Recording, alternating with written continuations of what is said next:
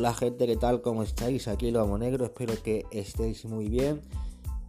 Bienvenidos a una nueva transmisión de mi podcast.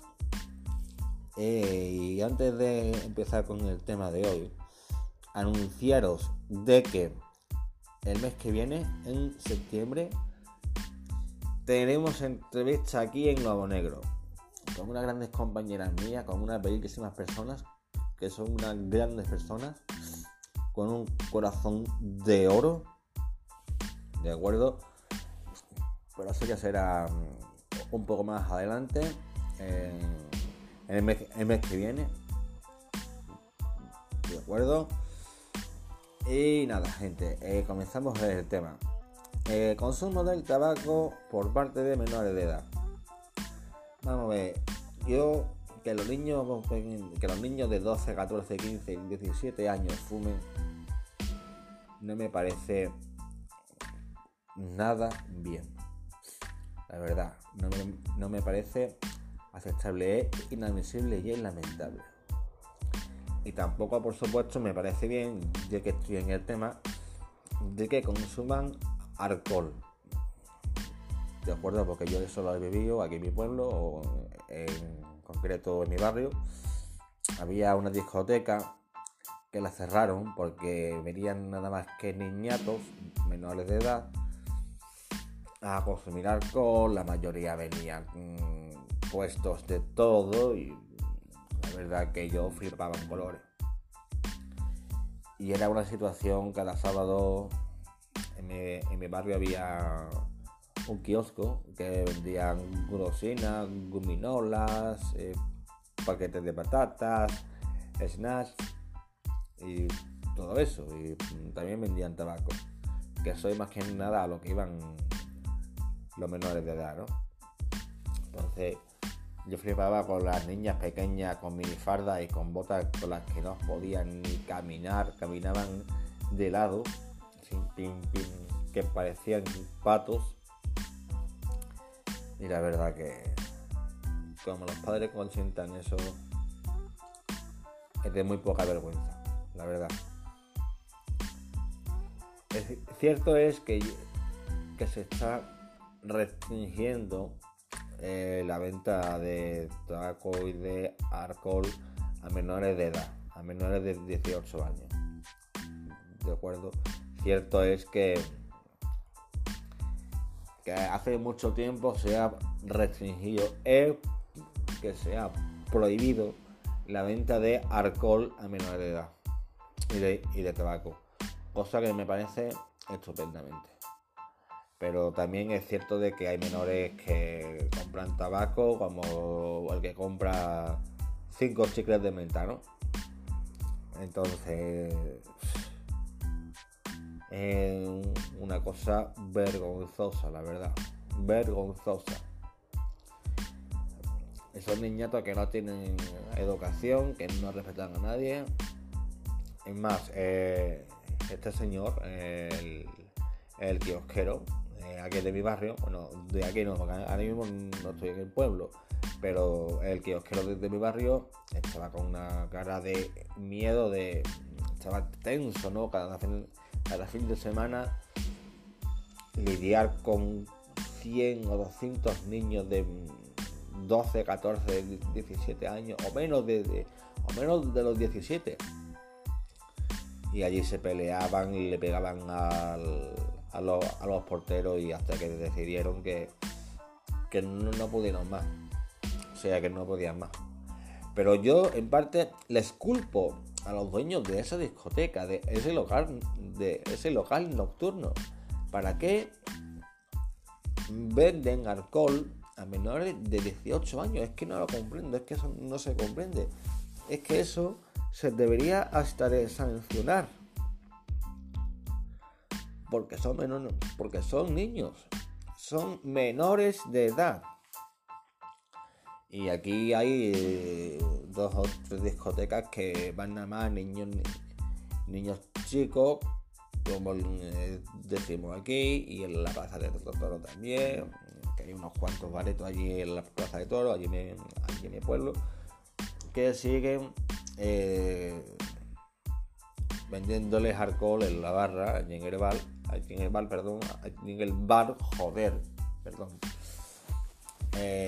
le siguen dando alcohol a los menores.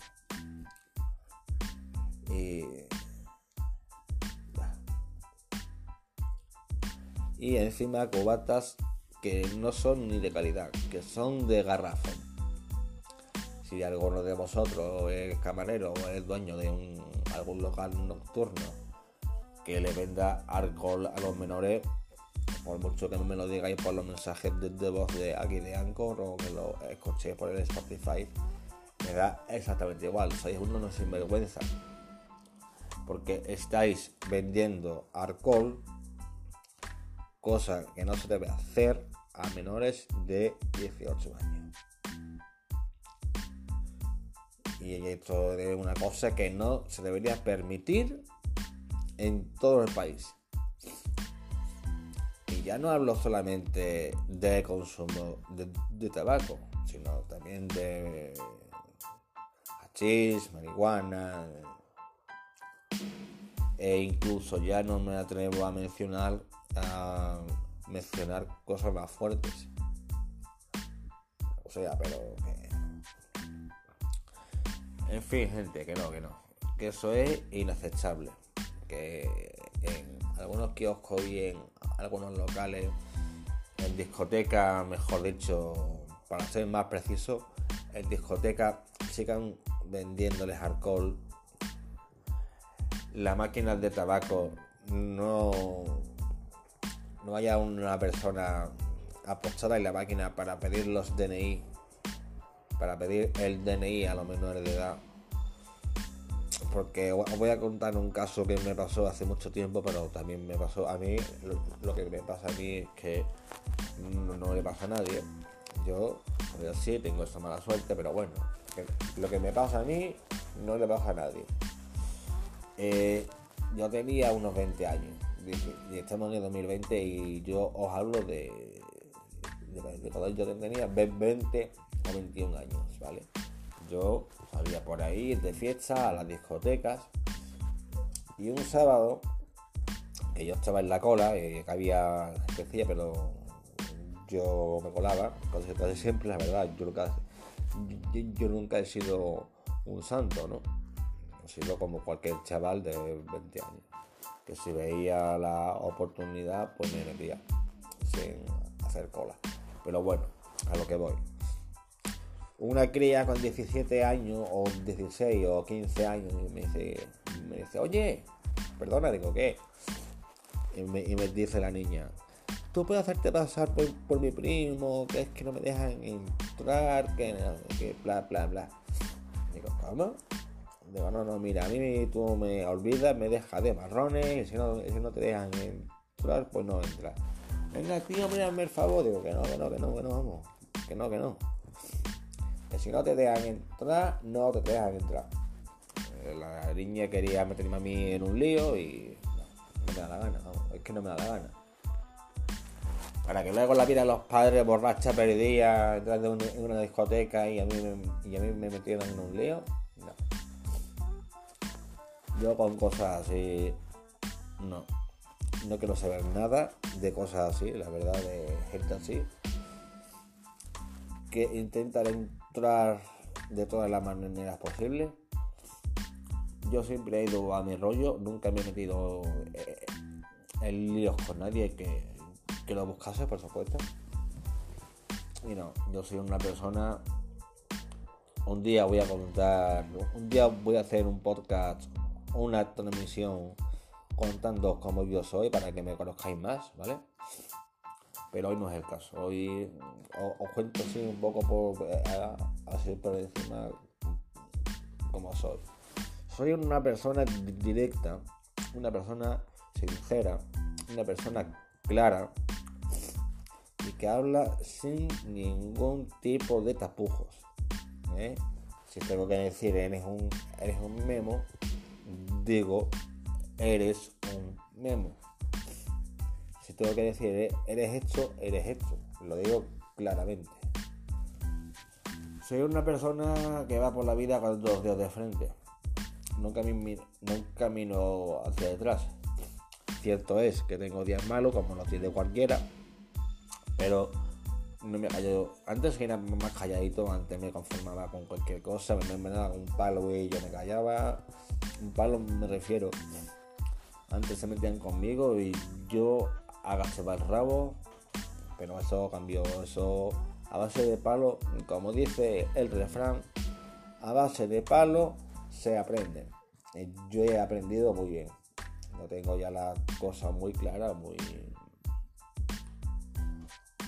yo soy ya muy consciente de cómo está la vida, de cómo está esta sociedad. En ciertos aspectos es buena, pero en la mayoría de los aspectos es muy mala. Está muy mal la sociedad de España. Y todo es porque los políticos, siento entrar en la materia, pero los políticos no hacen lo que tienen que hacer para que esta sociedad mejore. No hacen lo que tienen que hacer. Estamos en crisis. Sí, me estoy desviando, sí, ya lo sé, que me estoy yendo por las ramas, pero tengo que decirlo. Sé que me estoy desviando del tema, pero tengo que decirlo.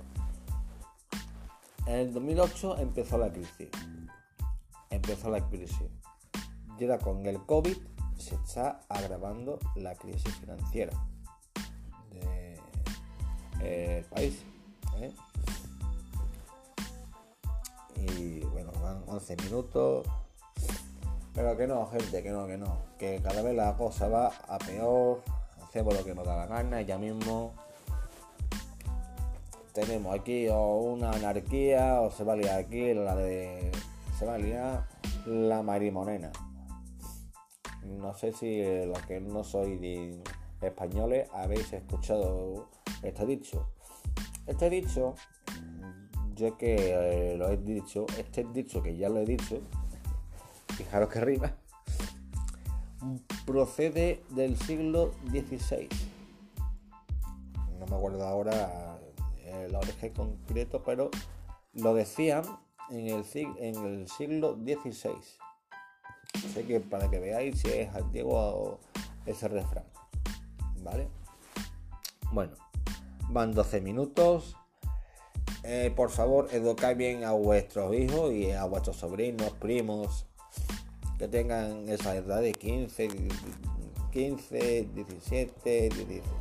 16, 12, 14, para que no hagan esas cosas, hombre, para que sean sanos en todos los sentidos, responsables de los estudios y también responsables cuando salgan de fiesta, gente. Bueno, pues hasta aquí me despido. Muchísimas gracias por escucharme. Un abrazo para todas y todos. Besos, abrazos. En el sentido de la palabra, porque ahora no se puede, pero bueno. Besos, abrazos. Un saludo enorme para todo el general. Y nos escuchamos en una siguiente transmisión de Lobo Negro.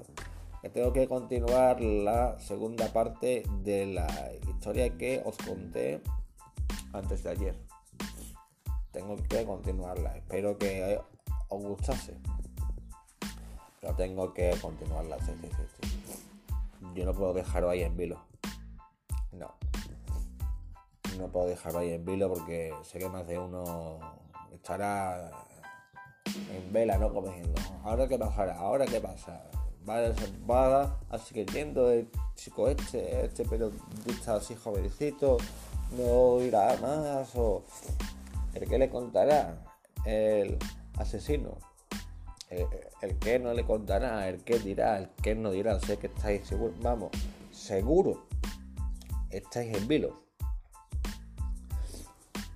no os preocupéis.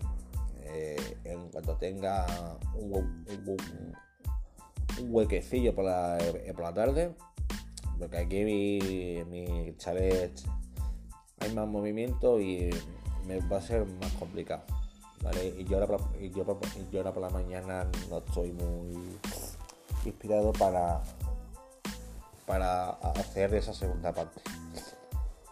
joder, por la nariz. Bueno, gente, pues lo dicho. Un abrazo, un beso, paz, cuidaos y nos vemos pronto. Adiós, paz.